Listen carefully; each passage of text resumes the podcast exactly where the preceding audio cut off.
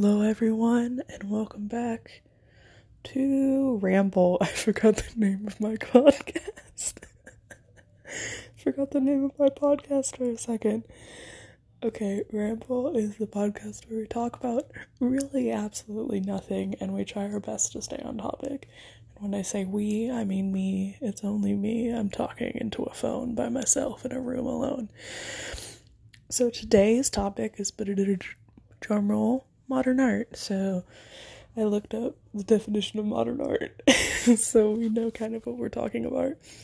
Modern art includes artistic work produced during the period extending roughly from the 1860s to the 1970s and denotes the styles and philosophy of the art produced during that era.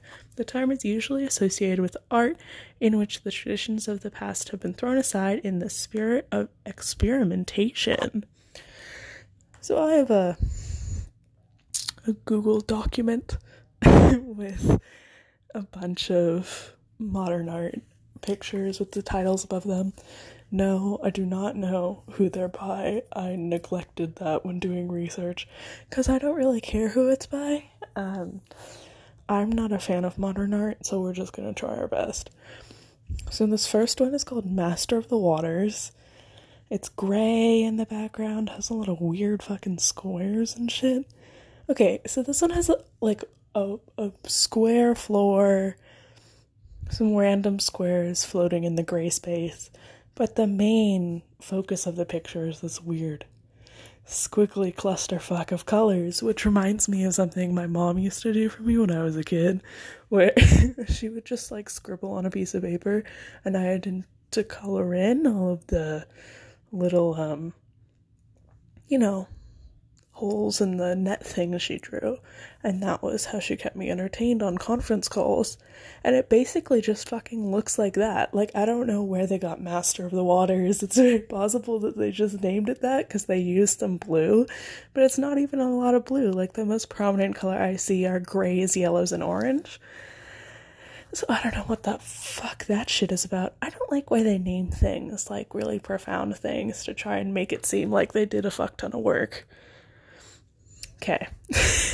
the next one is Female Samurai Warrior. It has a red background. It kind of has an outline of a figure. It it does almost look like a female um, bust in silhouette, but it doesn't like they got it wrong. Like I I would understand if they did a very obvious like female bust and did like a knife or something in her hair, but that's kind of what they were trying to do and because it's abstraction, it kind of doesn't look like that. It just looks bad. it looks like someone like cut off a piece of their chin and like put it on their chin. Does that make sense? It doesn't. But like there's a whole indent where the chin and the neck connect and it goes up into her jaw and cheek and there's just a hole there. Like, I think if he just filled that in, it would be a lot better and I would like it a lot more. Okay, so the next one is called number two red, green, green red, and blue. It's not even red. Okay, so it, there is just green, a like stripe of orange, and blue. Like, this is good. Like, he's not trying to say anything in this. Like, this is just him fucking around with paint. Which I like, which I do. I don't claim to, like, paint some wild philosophy in random abstract paintings. I'm like, oh, this is a pretty color. I'm gonna put it all over. The next one is Nude, Green Leaves, and Bust. I'm pretty sure this is by Picasso. It has a very Picasso feel. You know, I don't I don't think boobs look like that even in abstraction. Like dudes just don't know how to draw titties, do they? Like they really think they look like that? That's stupid. All right. So we're to skip all of these because they're boring and I don't feel anything about them and go straight to our famous last boy, the Starry Night. Oh, I don't know if you know anything about this painting, but man, Van Gogh was a dick. Like, He really was. He was a complete asshole. Like, yes, he was chronically mentally unstable, which is fine. Like, I vibe with that. I'm chronically mentally unstable, but you don't have to be an asshole about it. Like, yeah, it's a pretty painting,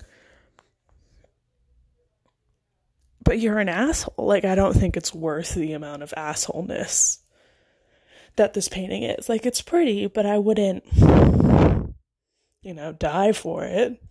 Honestly, like it's it's pretty. It's not bad. It's an iconic piece of art, you know. Everyone knows what the Starry Night looks like.